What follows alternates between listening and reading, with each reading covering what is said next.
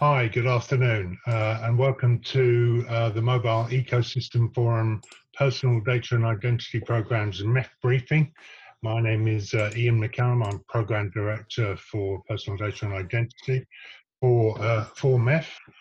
Um, thank you very much for, for joining us uh, this afternoon. Uh, we're going to be talking about, my guest and I, um, about our recent white paper, Identity and Authentication Today, the second part of which was released last Wednesday, 14th of October. Um, and my esteemed guests from uh, both XConnect and Mvine, unfortunately, uh, uh, Trunomi send their apologies due to a, a, last minute emergency. Unfortunately, they're not able to join us today. Uh, but my guests and I will this afternoon attempt to outline uh, the document that tries to define um, identity and authentication, or IAM, uh, uh, as the industry acronym, if you're from outside the industry, um, uh, terms it. Uh, try to understand the problem, in inverted commas, as we understand it.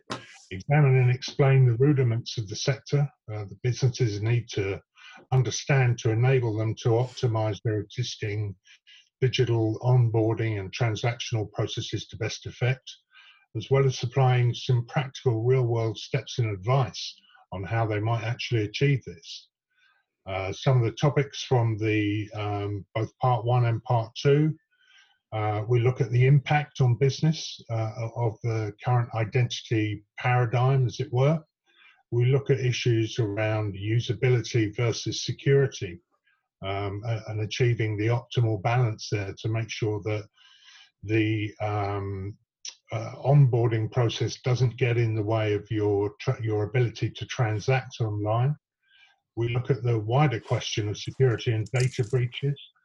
Uh, and for those not particularly au fait with the uh, in, uh, identity sector, uh, we give some examples from around the globe um, about national identity schemes. Um, I think we have from the USA, from Estonia, from India, uh, and Nigeria as well as the UK, um, which give help to give um, anyone who doesn't have a good grounding in identity a really good feel for what's important in the sector.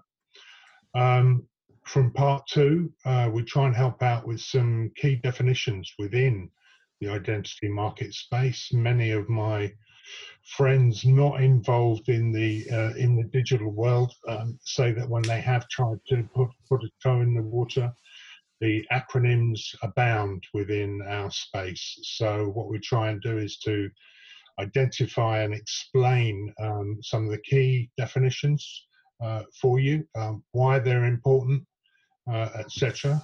Talk about rise of uh, OTP or one-time password, and two-factor authentication. Hopefully uh, quite a bit more about that as we move into the webinar itself. Um, and we talk about businesses, how businesses should prepare themselves uh, for what's happening today and obviously into the future. Uh, and I think lastly, we have some discussion around what should happen to in the industry itself uh, to make sure that we have um, uh, the best, most dynamic future we can for all of us involved in the digital economy. Um, if your job requires you to think about how your customers engage with your business, uh, this white paper will help you achieve a better understanding of the sector. We hope. Um, uh, and today we will try and examine and dissect some of the key elements within it, help to demystify some of the complexity inherent in it, um, will uh, examine the role perhaps that government and regulators should play, especially in the post-COVID-19 environment, and examine the importance of, uh, of the online user experience, what needs to change, and much, much more besides. Um, so I'm joined on this quest today uh, by uh, two people who were instrumental in helping us put the white paper together over quite a long period of time um, Lee Suka uh, from XConnect, and Joseph Spear, uh, Director of Communications at Mvine. Um, and I shall be welcoming uh, them very shortly. Let me get rid of our slide screen here. So I'm hoping that all of you can uh, can see us now. Gentlemen, um, if you'd like to introduce yourself, um, starting Lee. Hi, I'm Lee. I'm the Market Development Director and Data Privacy Officer at XConnect. Uh, XConnect is a number information service providers. We help telecoms companies assure their voice and messaging traffic that you know the, the traffic takes the right path, that both the sender and the recipient have trust in each other, and that the you know the content is safe too. So you know, that's that's me. And that's what XConnect does. Thanks, Lee. Uh, and Joseph, over to you. Ian, thanks very much. Uh, I'm Joseph Spear. I'm Director of Communications at Mvine Limited. We're a UK-based uh, deep tech company, and we specialise in uh, digital platforms, which are next-generation digital platforms that power the digital economy. Uh, our business has been running since 2004, um, but we today uh, still work and behave like a startup. Uh, we are fairly well known in the uh, in the sector, in the telco sector, in the mobile sector as an aggregator, uh, where our work um, includes uh, organisations such as BT. Uh, for myself, uh, I'm not a, a, newbie at all to, um, to the telecom sector. Uh, I've been in the telecom sector since 2008, which I, I realise is probably a newbie to some of you uh, on the call. Um, but uh, what I'm trying to say by that is, of course, that um, I'm speaking today as a like you as an industry insider. So whether you are an operator, whether you you are an aggregator, uh, or an integrator um, or a brand. Um, I think uh, what we've got here for you today will be uh, of, of great interest. Thanks very much. Great, thank you, uh, Joseph. I'm having a bit of a problem um, getting my uh, PowerPoint presentation back up, so I'll just run through very quickly the agenda that we've sort of cobbled together today. Um, so we're going to talk about uh, I'll just run through this very quickly and then we'll dive in, gentlemen, if that's all right with you. Um, so we're going to talk about, so the first item is, what is the identity slash authentication problem? Um, we're going to talk about what its commercial impact is, particularly uh, uh, around existing businesses and, uh, and what they can do about that.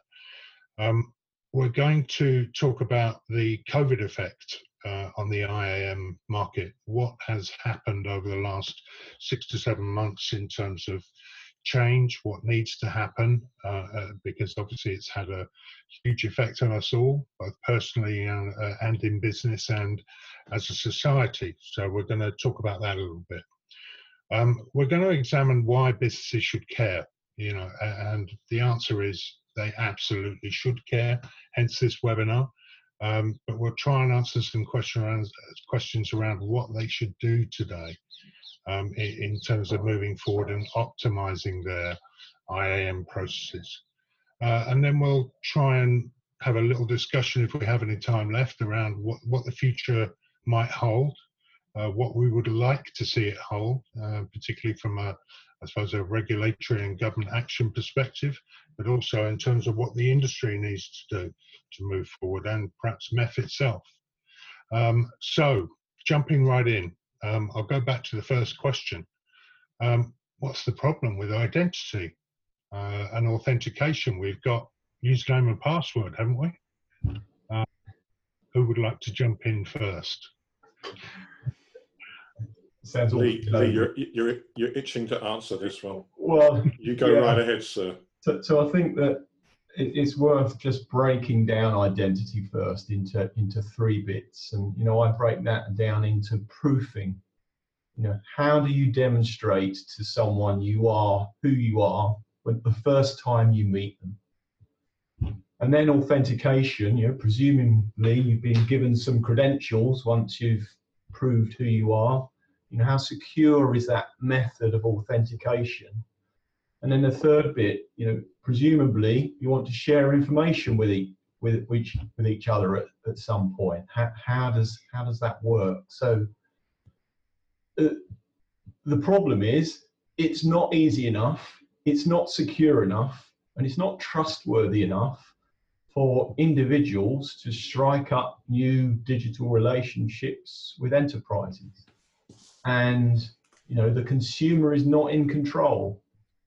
And if I think it would be very easy to ridicule the current situation.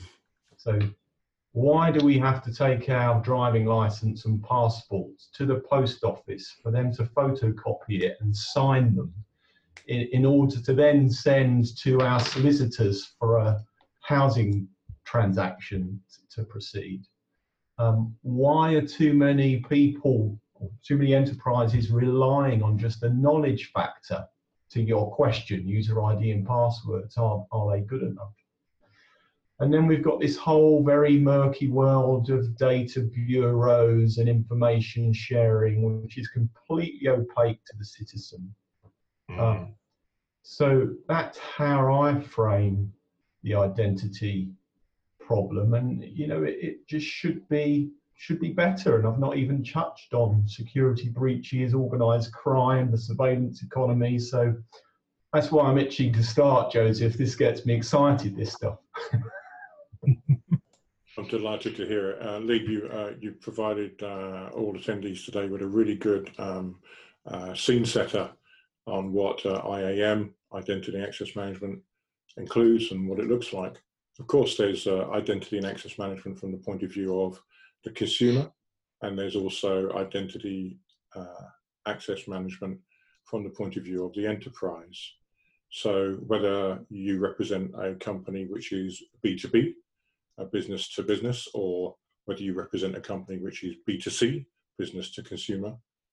Identity and access management is really quite vital for you, not only to be able to uh, identify your customers and your colleagues, but also to be able to have a trust relationship with those individuals, whether they represent a large company or a small company or whether they are private individuals, if you are an operator and you have, say, uh, subscriber contracts with individuals rather than block uh, contracts with companies. Uh, this is a very, very important issue that if you haven't already realized is, is coming at you like a locomotive train. Mm. Why is that? Well, because it is the future of the internet. It is a new era in internet. It is a new era in online uh, relationships and online business. That's why people like Lee is getting very excited about talking about this subject today. And who can blame him? In the course of uh, today, I'm going to be using uh, the F word. Yep. Uh, I'm also going to be using the C word. And um, these words are very, very important because, uh, as, uh, as Ian said, earlier in uh, the introduction, um, there's in our industry, it's rife with acronyms, isn't it? But I think the F word and the C word are two words that we can take away and remember today. The F word is federated, if you were wondering. and the C word, of course, is centralized. And uh, these two words are very, very instrumental when we talk about digital identity because whether you are trying to uh, identify or assert your identity as a person, or whether it's a connected device, such as a, a sensor, or uh, even a mobile device like this one, then there is some attributes about that device and about you which must be borne in mind. Now we're going to come on to some of that in a little while. Just remember the F word, federated, and just remember the C word, centralized. And as we uh, discuss together the, the issues, I'm sure you'll see why. So, when, yeah, sorry, um, I, I, I have certainly breathed a, a, huge sigh of relief. I once got um, hauled over the coals for something very similar. Well, actually, it wasn't uh, obviously very, very similar. But uh, thank you, Joseph. Thank you for that introduction. Um, I mean, uh, uh, it was interesting while you were talking, if, just before we come back in, Lee. Uh, I you know this position in which we find ourselves where you know i come from the mobile sort of side of the industry, and I worked for the GSMA for a number of years uh, on a project called Mobile Connect. Um, and the phrase that I heard kicked around, you know, ever since I joined the GSMA was uh, in 2012 was username and password is broken. Um, it's been broken for a long time, hasn't it? Uh, uh and something occurred to me that because the identity and authentication um, sector has become, I suppose, a victim of the complexity of, uh, of online, um, first of all, the dealings and the industries that have grown up around it. And you mentioned some of that, Lee, in, in terms of the, the perhaps more opaque elements of the industry that the, nor- the ordinary citizen consumer wouldn't necessarily come across, but has slowly become more aware of, you know, uh, uh, the situation that is happening around personal data. And uh, a question, I suppose, to you both: in in um, online businesses desire to harvest uh, i don't necessarily mean this in a negative way to find out as much you know naturally to try and find out as much about their customers and the people who are interacting with them as possible. Do has that complexity made all of our job in the identity business much harder? Uh, well okay i think yes is the short answer um, when joseph mentioned the f word and the c word you know i thought he was going to say fraud and crime because if we don't get authentication right, then you know, guess what? You know, enterprises get defrauded, and individuals get their identity stolen. And when you talk about the aggregation of personal data so that enterprises can build up a bigger picture of you to more efficiently sell stuff to you. Mm-hmm. You know that that's happening in a pretty uncontrolled way, and of course, when all that stuff gets breached as well, that adds to the problem of you know individuals' identities are out there, they're in the open. Um, so you know these are complex ecosystems it, it is, isn't it? And I, I, I suppose from a consumer, citizen consumer perspective, I want it to be easy for you know i want all of my personal data uh, withheld if i possibly can but i don't want to have to fill in you know I, I, want i want the onboarding and transactional element of what it is we're trying to do i want that to be simple uh, and the truth is, perhaps at the moment, I can't have both. Um, but obviously, that is the the sort of nirvana that we're, we're trying to, uh, as an industry, create. Um, Joseph, do you have a view on, on, that issue? I have. I've got several views on that, and uh, I hear you loud and clearly. Um, you know what you're saying. Uh, you're a man who speaks the truth to power. I can tell. And um, the, the the important thing here um, that we must not run past is the is the the brutal fact confronting us all, whether we're an operator, an aggregator, or a brand. And, and, and that is, people do not want to be identified. I'll say that again. They do not want to be identified. They want to be recognized. And that's a key difference and the key challenge to anybody involved in mobile technology anybody involved in um, uh, in the in the services that sit on top of mobile telephony, whether it's data services or whether it's messaging services like RCS, rich communication services, or anything like that. They don't want to be identified, they want to be recognized. Um, and, and just to unpack that just very briefly for you, identity systems necessarily will need to save and store something about you so that next time you sign in or next time you transact, they will know that it's the same person. But what if a system could be devised where you don't have to give away personally identifiable information about you to someone you don't know and someone you've never met. So that could be device based, such as the attributes, the digital metadata attributes of your mobile device, or that could be something about you, tokenized, anonymized, uh, somehow um, uh, caveated so that uh, people who don't know you and never met you and probably never will meet you, don't know your home address, don't know your date of birth, don't know your gender even. Uh, these attributes, these digital attributes about you are, well, have to necessarily resemble who you are in real life, in the real world. But what, you know, why, if, if you don't, if you don't ordinarily in the, in the physical space tell people all about you, why do systems oblige you to do that in the digital realm? That's a, a really strong point to think about when creating, architecting, deploying, commissioning, and even decommissioning certain ID systems.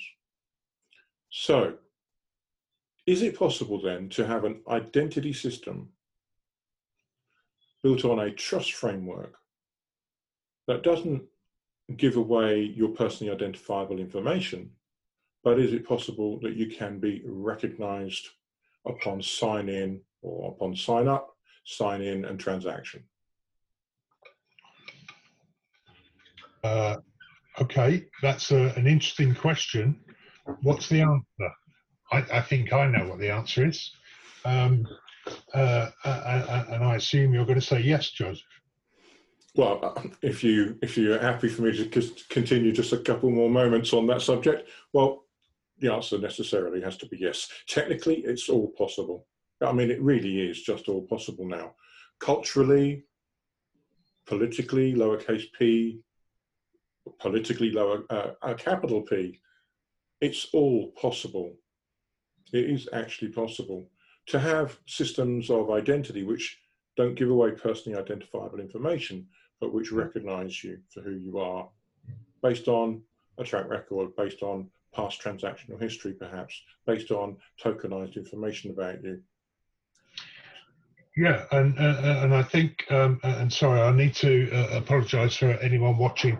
Uh, I think for extended periods of time, while other people are talking, you're unfortunately getting to look at my ugly mug. Um, so my apologies for that. We're we're having a few technical difficulties there, um, but that's a, a really interesting it's interesting that you sort of bring in the cultural and, and political elements of what we're talking about because uh, yes from a from a framework and from a technical perspective the ability to do that is more than possible. I would go uh, actually a step further and say it's absolutely necessary if we are to develop the digital economy as we need to, and we'll talk about you know why, particularly around the pandemic in, in a little while. But um, we you know we have to do that. Data breaches, you know, are a, a continual issue.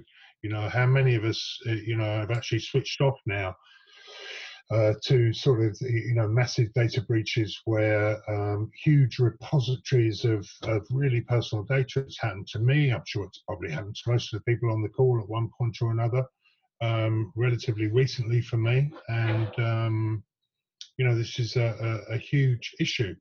Um, Lee, you're probably champion at the bit with uh, for, for this one. Um, yeah, I just want to go back first to some of the things that Joseph said. So I kind of really liked that idea of being recognized. That that is a, mm. a new thought to me, but I certainly buy into it. And I, you know, clearly know that technology does exist to solve this problem. But I did, I did an internet search a few days ago whilst I was trying to figure out in my head why is this not coming to the surface fast enough? So I did a search on open banking.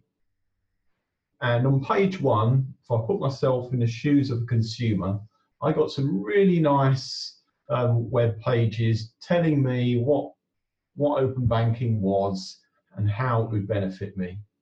And then I foolishly did a search on identity wallet. And I got Amazon trying to sell me a you know, nice leather wallet. and I got some real gobbledygook tech pages. So yes, the technology exists, but more work needs to be done such that you know enterprises can really understand it and digest it and, and roll it out. And you know we haven't gotten to governments yet, right? Um, no, no. Yeah. Let's let's let's hold that one back. Yeah. Uh, for, for, uh, for, for, a little while.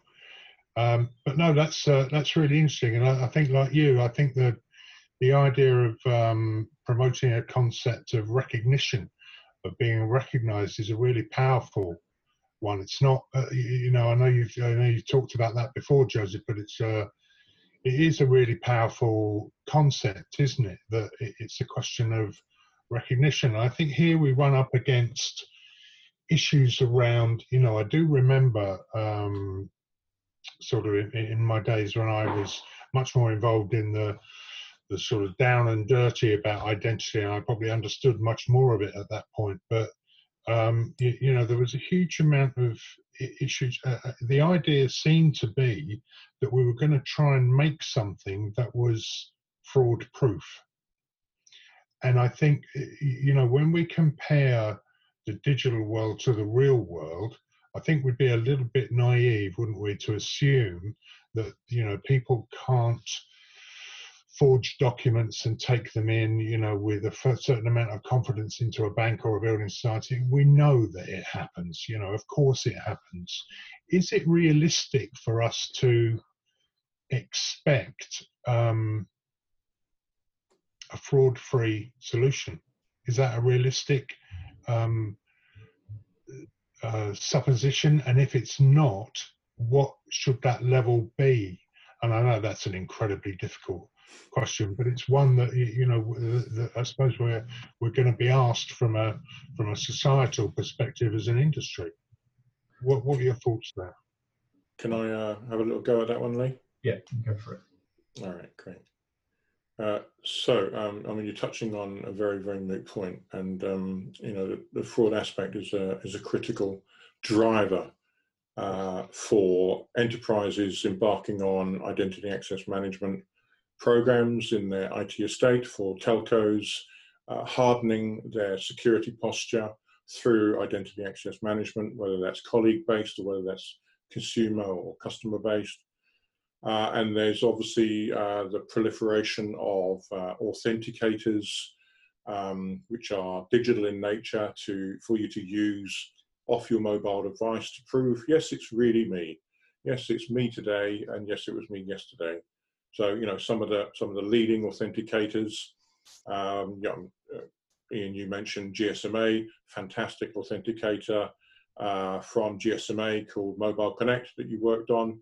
Um, it, that sits alongside, and, and, in my opinion, you know, is a is a standout uh, winner for mobile operators, uh, brands, and aggregators to really consider how best to use that technology uh, based on all of the academic work, all of the research work, all the applied uh, work that's gone on um, behind Mobile Connect. And um, I know that a number of uh, telcos, uh, mobile operators use that today. Uh, it's not the only one on the market, it's fair to say, but it is a, a very, very substantial tool, one that people should, um, in my opinion, should really consider. Um, the fraud aspect uh, is uh, ever present. It's, uh, it's really an arms race. Um, you can um, harden your security posture with a number of security rings. Uh, you are um, having to do that confronting the very real need to expose some of your IT systems to the outside world, usually to members of your supply chain, uh, and therefore out into your customer community as well. So um, the proliferation again of uh, systems of, of uh, connectivity, which are application programmable interfaces, APIs, um, they need to be gatewayed, they need to be uh, securitized, and uh, there's different methods and methodologies behind those things as well.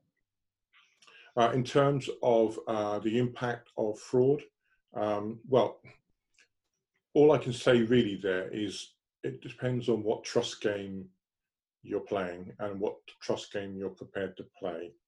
Uh, the um, malicious uh, people with malicious intent who commit fraudulent activity using mobile devices, um, they will always uh, work to outsmart you, regardless of what technology barriers you place in their way. Um, but uh, because fraud is very lucrative. And um, I think to take the sting out of that uh, is not just a technical exercise, it needs a societal change, um, which is mm. a, another reason why um, for today, specifically for today, I want to really commend uh, Mobile Ecosystem Forum, MEF, for its vision to publish uh, two white papers on this subject.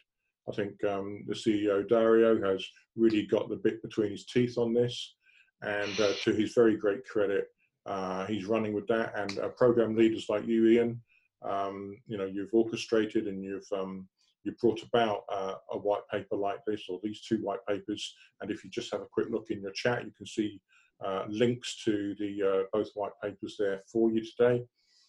Uh, these white papers, I mean, in our industry, there's uh, there's no shortage of white papers, are there? Uh, but these white papers, these two white papers, really distinguish themselves by their relevance, by their timeliness, and by the precision talking about um, this very, very important subject, which, as I said in my introduction, is a future subject, but it's now also, it's right at you now. It's coming at you like a locomotive if you're not aware of it already. Great, thank you, Joseph. Um, uh, obviously, the fraud issue, you know, uh, uh, and it's a perhaps a fool's errand to to wish that you know we'll have a, a fraud-proof future, either from a technical or from a regulatory perspective, but um, surely huge repositories of individuals' personal data, you know, lying within companies um, whose core activity is not the protection and um, the protection of, uh, of, their customers' personal data. It's not their day-to-day business. Uh, um, so, Lee, um, uh, what needs to happen for us to, to sort of move away from that. So I, I mean, I, will frame what some of Joseph said a little bit different before I come on to that, and and I think it, comes down to enterprises having a process of evaluating risk at the heart of their business, and that's not only risk for them but the risk of their customers. So thinking about what harm will come to the business, what harm will come to their customers, and the likelihood of that you know, has to underpin, you know, methods of managing identity, whether it's proving who each other are or what methods of authentication you use. I think things like GDPR, you know, you uh, play a role in opening enterprises' minds to that. You know, as do things like you know, ISO 27001, mm. just to go back to the point about fraud free world, uh, or no, there's always going to be crime and fraud, right?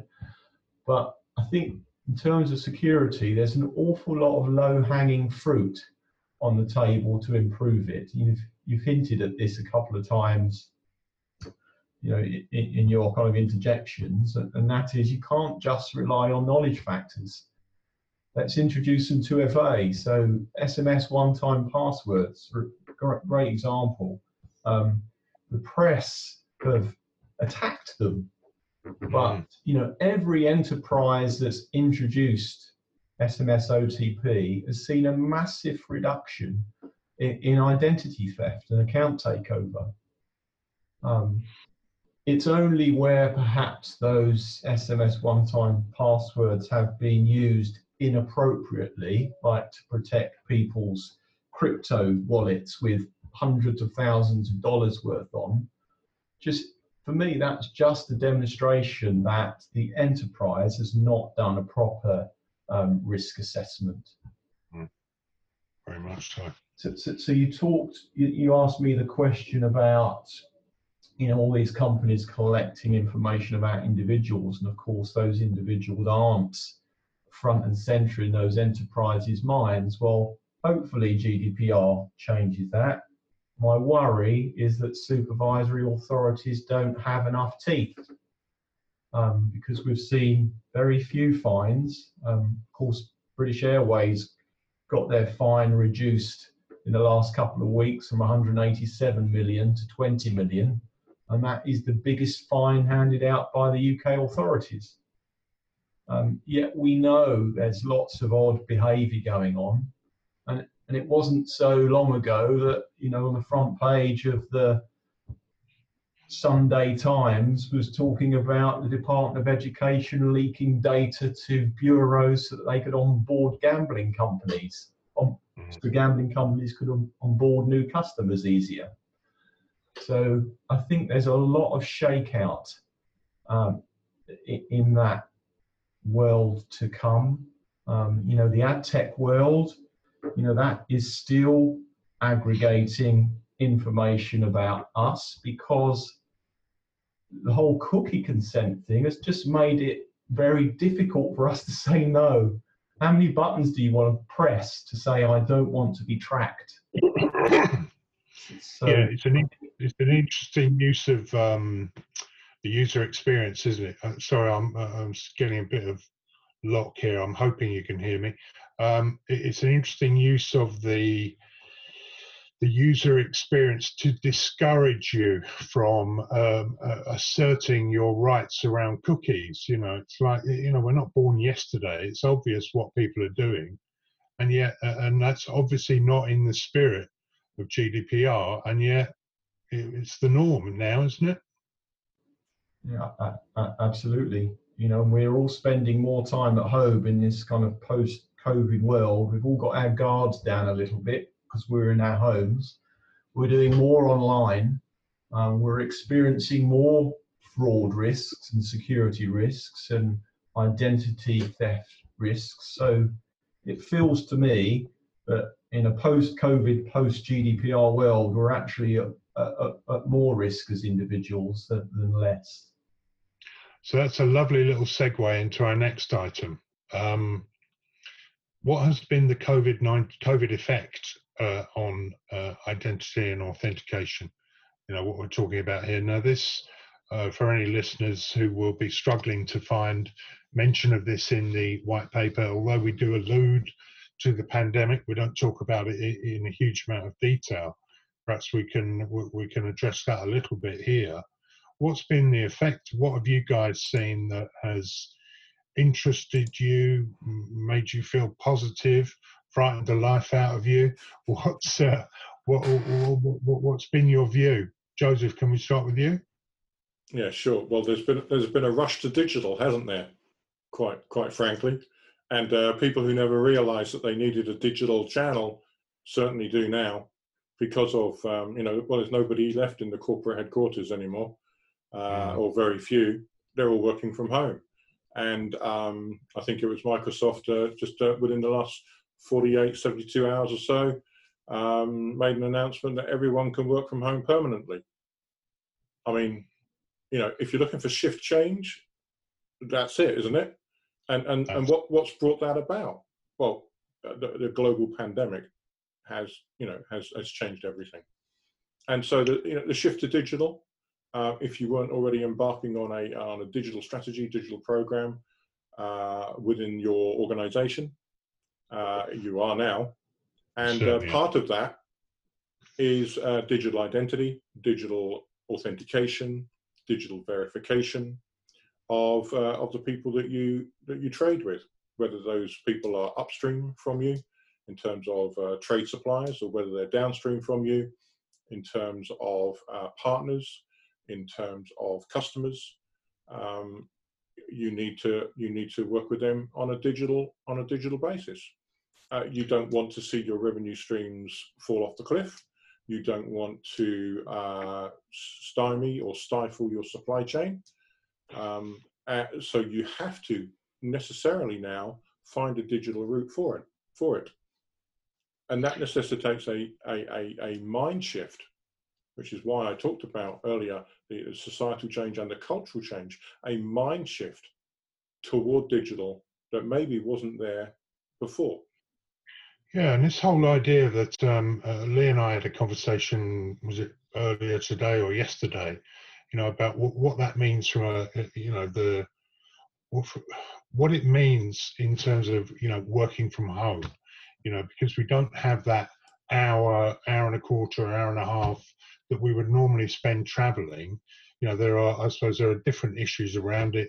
You know, we perhaps we don't get the time to switch off as much as we used to but also the fact that um, what does that do to our um, our sort of our work rate, our being aware of security issues, you know that uh, um, perhaps might be uh, might be easier to uphold in a sort of office situation when you've got a completely um, a, a diaspora of a workforce.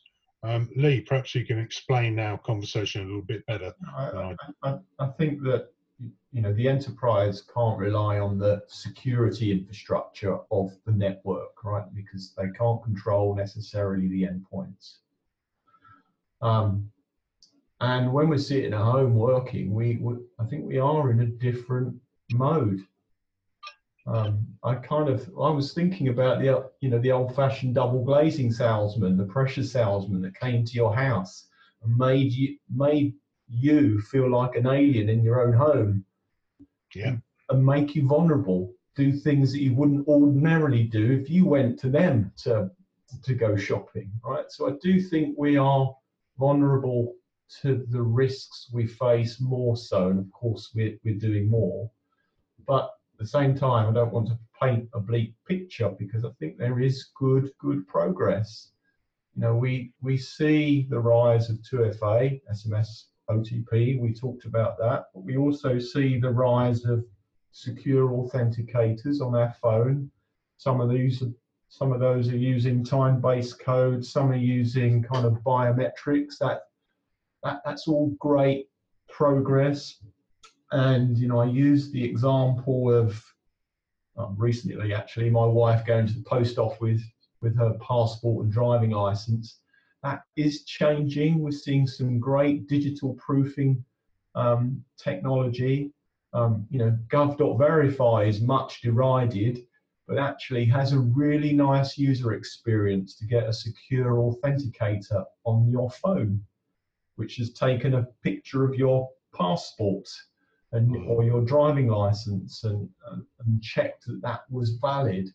Um, but you know those are obviously for very highly secure applications. But I think there is promise where I'm less um, confident is how proofing, authentication, and data sharing all ties together in one solution. I think there's a long way to go. We have to solve that. If we don't, not everybody is going to be able to digitize. We're going to leave mum and pup shops out of the market. We're going to make our economies vulnerable to monopolistic behavior, i.e., the guys that are big enough and got deep enough pockets to own identity for themselves. So, you know, I'm talking about the US, you know, Californian giants, technology giants. So I think this period, next 12 months, is crucial.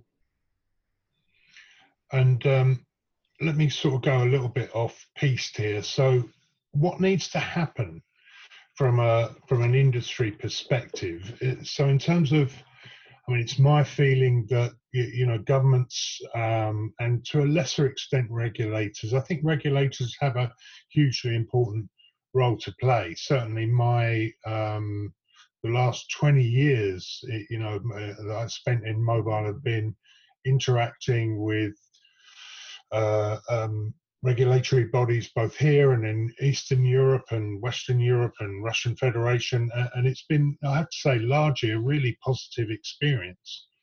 But my feeling is that government has to take a firm lead here. And, you know, we have had some, uh, how should we say, there was a consultation with the DCMS uh, a few months ago um, that was reported back on uh, in the last sort of month or so that was not particularly warmly received by industry. it felt as though they hadn't really taken it seriously, and um, we, you know, we are an industry in need of um, direction. Not uh, sorry, that actually that's not true. We, we, we have direction. We know pretty much, I think, which way we should go, but for it to be enabled quickly and ubiquitously, and I think that's uh, probably plays to the point that you make, um, Lee, you know, about digital inclusion.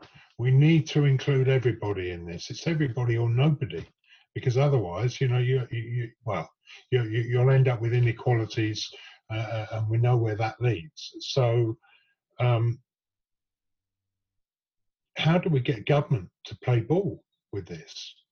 Uh, uh, uh have you you guys got any views on how best we do this? Sure, I'll chip in there. Is that okay?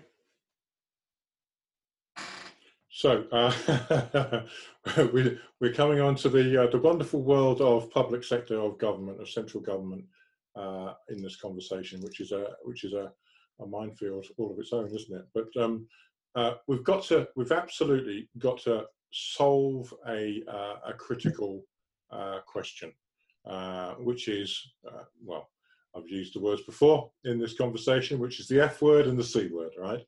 So the F word being federated and the C word being centralized. So it's a versus, right? It's a it's not a game of two halves, but it's a but it's a it's a um, it's a competitive game. Um, is the future federated? Is the future centralized? Now, if you look at a program such as um, uh, gov.uk verify that Lee mentioned uh, a few moments ago. Um, it's based on uh, a particular level of authentication or level of assurance, actually, uh, which is quite high, and uh, which is the reason why you have to go through something like 52 screens or something like that to get signed up, um, which is um, a little bit odd. It, it, it, gets a mixed reception, doesn't it? And if you are looking to uh, onboard someone um, for a use you know once per year, uh, then okay, people will go through that if they want to be able to submit, for example, their tax in in a digital way rather than submitting uh, 52, 52 pages or whatever it is of a tax return. Mm-hmm. Um, so that's a main driver, and there's always a spike, uh, funnily enough, toward 31st of January uh, each year, where sign-ups to a program like gov.uk verify, uh, well, it does, it, it, just spikes. It's just a, a matter of fact. But um, I think it, it, exemplifies a situation that, uh, that is a, part of the problematic, and that is the frequency of use. So um, if you're just using a, a mechanism, call it verify mechanism, once per year to do your tax, uh, you will go through the pain of signing up and signing on. But if you want to do something, if you want to transact on a quarterly basis, it's a bit different, isn't it? If you want to transact and do something on a monthly or on a weekly basis, that's different again. But what about if you want to do something daily? Now, um, you know, the, the social media um, giants amongst us have absolutely nailed this in terms of how easy it is to get on board their platform. So they've probably learned a thing or two about being able to identify, authenticate, and authorize somebody coming onto their platform. Maybe there's some clues there for us. Maybe there's some indicators there that um, the mobile industry can can think about as well, where you have to identify who this subscriber is uh, or who this uh, target is, if it's an outbound comms piece, for example, with RCS. Um, uh, are they authenticated to receive this information? Uh, and uh, are we authorized to send it to them? And are they authorized to send something back to us and have a bilateral two-way conversation with us? Maybe even buy something from us. That presents a completely different angle doesn't it on on the role and the importance of identity? Because you seriously do not want to uh, mess up your revenue stream. And that's a really critical aspect of um, of what we're talking about here. So let me just let me just throw a couple of numbers at you. Uh, DCMS, you mentioned that a, a, couple of moments ago. Uh, DCMS uh, in February 2020, they released some numbers which quantified the role or the contribution of uh, the digital sector to the UK economy. 400 million pounds per day was the number that they put on it, which is 149 billion in 2018, which was the figures at the year uh, where the figures were most uh, uh, most available. So what is that? That's seven over seven and a half, just over seven and a half percent of the UK economy. So think about that for a moment. The digital sector accounts for seven and a half percent of the total UK economy. If we can get digital identity right, that will um, spur an adoption of digital ID, and that will see a growth in uh, the, a growth in the adoption of digital ID will have a positive impact on the digital economy. And because we all participate in the UK digital economy, that will be good for business, whether you are an operator, whether you are an aggregator, or whether you are a brand. Okay. Lee, um, do you agree with my statement about government? And if so, what do we do about it? Um, yeah, look, I, am I'm slightly worried that you know the governments of today have bigger problems on their yeah. hands and probably won't give this the the attention it deserves. So I think it has to be the role of enterprises to to get this right. And of course, if they don't get it right, they're leaving money on the table. You know, I I, have two parents that have stopped online banking because they don't trust it. They've converted to checkbook and pen, not the blankety blank checkbook and pen, the real checkbook and pen, and they queue up at the bank. You know, so not, not the first time I've heard that the, the digital divide is is happening now. It's not lessening. It's getting worse. And as companies have to rush to digitize, I, I, I would hate to. Well, I know it's large. Don't have the facts, but a large proportion of all economies are small businesses with less than five people. They do mm. not have the knowledge and expertise to, to build secure e-commerce systems with privacy and identity at its heart. We have to make it easy for them because if we don't, our our economy is going to be dominated by large players and we'll just get monopolistic behaviour. So I, yeah. I'm not hopeful that governments can can help here because they're too focused on saving people's lives, quite frankly, right now, or not, depending on your opinions. um, so yeah, uh, okay. I, I, it is interesting, and I, I, get that. I think um, you know this is not it's not a government bashing session. That's not what it's about. You know, as I think as Joseph pointed out, gov.uk uh, gov uh, or verified, uh, you know, by gov.uk is actually a really robust. Um, sign-on system, but it's uh, it's uh, uh, it's a bit of a, a, sledgehammer to crack a walnut in certain in much of the online, uh, you know, transactional stuff that we do. Um, it, you know, the uh, the way that the um, the onboarding works. You know, people talked about the biometric system. It's terrific. It, it, it's amazing the way that it works. But um, I think what is clear is government are not going to be able to solve this problem on their own. And I have heard rumblings that they think that possibly they they can. So what I would say is, you know, the industry is here.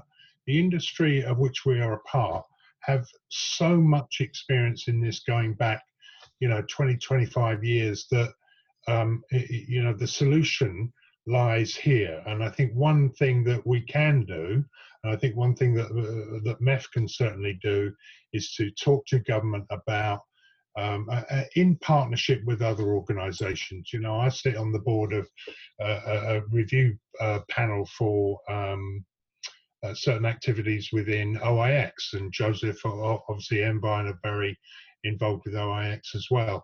It's up to us, really, as you know, industry spokespeople, to speak to the government and find out what it is they can do.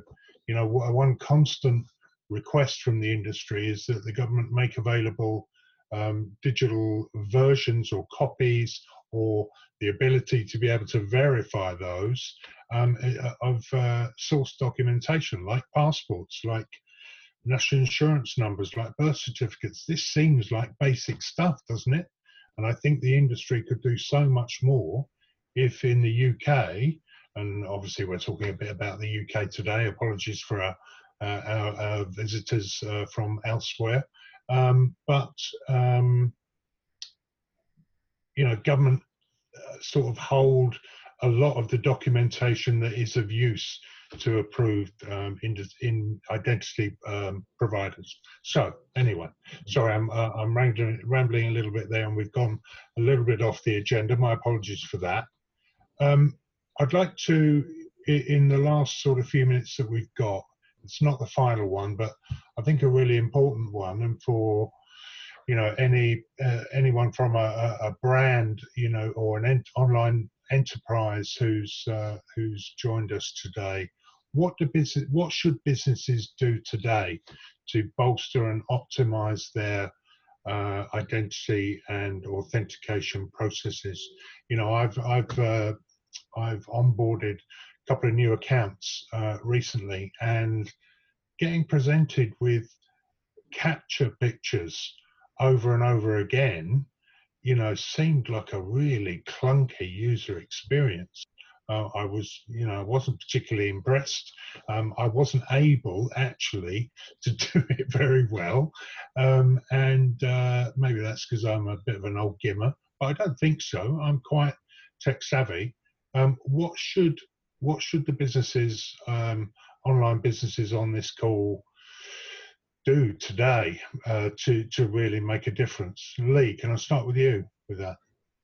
Yeah, happy to. So I, I think there are lots of takeaways from you know processes like ISO 27001, right? Security set of processes which all businesses should start to become familiar with to, to address you know the security problem. Notice I didn't say identity, focusing on security right now. Um, I think there's lots of low hanging fruit with authentication. So if you're just relying on knowledge factors, very simple, get some 2FA, use SMS. Your customer base is trained and ready. Um, think about your supply chains end to end. And then train your staff and train your customers.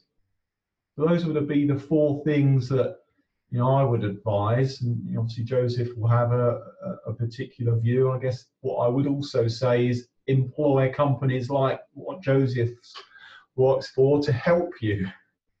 Mm. Uh, that's uh, uh thank you. That's uh, really interesting, and that brings us back into you know what we're talking about, which is the uh, the two um, parts of the white paper. You know, and we say that very clearly that uh, you, you, know two-factor authentication or multi-factor authentication processes are key. SMS has had a I have to say a, a bit of an unnecessarily bad press over the last couple of years, and um, you know some of the work that my colleagues do in MEF around the SMS registry working with UK finance and UK banks and big brands, you know, they trust, you know, if, if SMS is utilized properly as part of an overall solution, it's an extremely effective and ubiquitous solution. So please don't turn away from it on the basis of spurious BBC panorama reports. Um, same sort of question over to, over to you, Joseph. What should what should um, what should businesses do today uh, uh in terms of uh, you know, and we we talk about this in the document. So um, you know, please in the uh, chat, uh, if you haven't got it already, you can uh, download. I think the download links are in there. Please download it. Joseph, what what should businesses do? Businesses absolutely should act today, right now, before they go home. well, they're all working from home anyway, but you know what I mean before you go home today, get your favorite um, web search tool out, whether it's um, a very famous one starting with G or another, and Google the three following terms Ready? Zero trust. Adaptive authentication and dynamic trust. If you take a little time just to uh, do web searches on those three terms, zero trust, adaptive authentication, and dynamic trust, you'll begin to see a picture emerge very rapidly about systems and technologies and methods and approaches, standards and architectures that will really help you make a difference. You should absolutely harden the security perimeter around your business today. You should think about how to let certain people in. In other words, are they expressly permissioned to interact with your systems? If they are expressly permissioned, to what level are they permissioned? You need to think about the possibility that trust can go down as well as up. What do I mean by that? They could transact with you faithfully for a period of months, and then they could do something which is completely out of the ordinary, which will affect your your um, scoring, if you like, on their trust relationship with you. Look at the banks. Look at how they do this. Look at the the, the payment card processors. Look at how they do this. Think about how um, payment card processors will contact you if they see a transaction appearing on your credit card which looks completely out of character, either because of the geography, the amount, or the place where you're going shopping. It might not be you. And they're very good at picking these things up. Take, take some of your cues for your business from these exemplars. Okay, thank you, Joseph. I'm sorry to cut across you there, but uh, I think we're, we're on the verge of running out of time. Um, firstly, I'd like to thank you both for, for joining me today to talk about some of the stuff that we've uncovered in the uh, in the white papers. Uh, uh I think uh, the examples you just gave there um, of uh, areas of potential research for people on the call could probably feed a whole series of webinars. Uh, MEF are doing a huge amount of work in the coming months around, uh, uh particularly around security, uh, that this issue will um, uh, address. Uh, if you are new to MEF, please feel free to wander around our um, our website. There's a, a huge amount of resources there that are available to the public, not necessarily just to MEF members. Um, but if you have any queries relating to this or you'd like any contact for the gentleman join me today, please feel free to reach out to me directly. Uh, my details are on the website. Um, I think I've covered it all. Um, it only really remains for me, gentlemen, to thank you very much for your time and attention, not just today, but also in terms of getting the white paper together. It was uh, it was a a Herculean task made much easier by your involvement. So thank you for that. Um, and thank you to everyone who's joined us today from wherever you are in the world. Uh, please um, uh, make sure you uh, make a note of uh, our upcoming webinars. They're all on the website. Um, I should have put a link in for that, and I haven't, unfortunately. Uh, but please, if you're involved in this sector and you'd like to speak, MEF is the place to be uh, please reach out to us directly. And thank you very much for your time and attention today. Take care.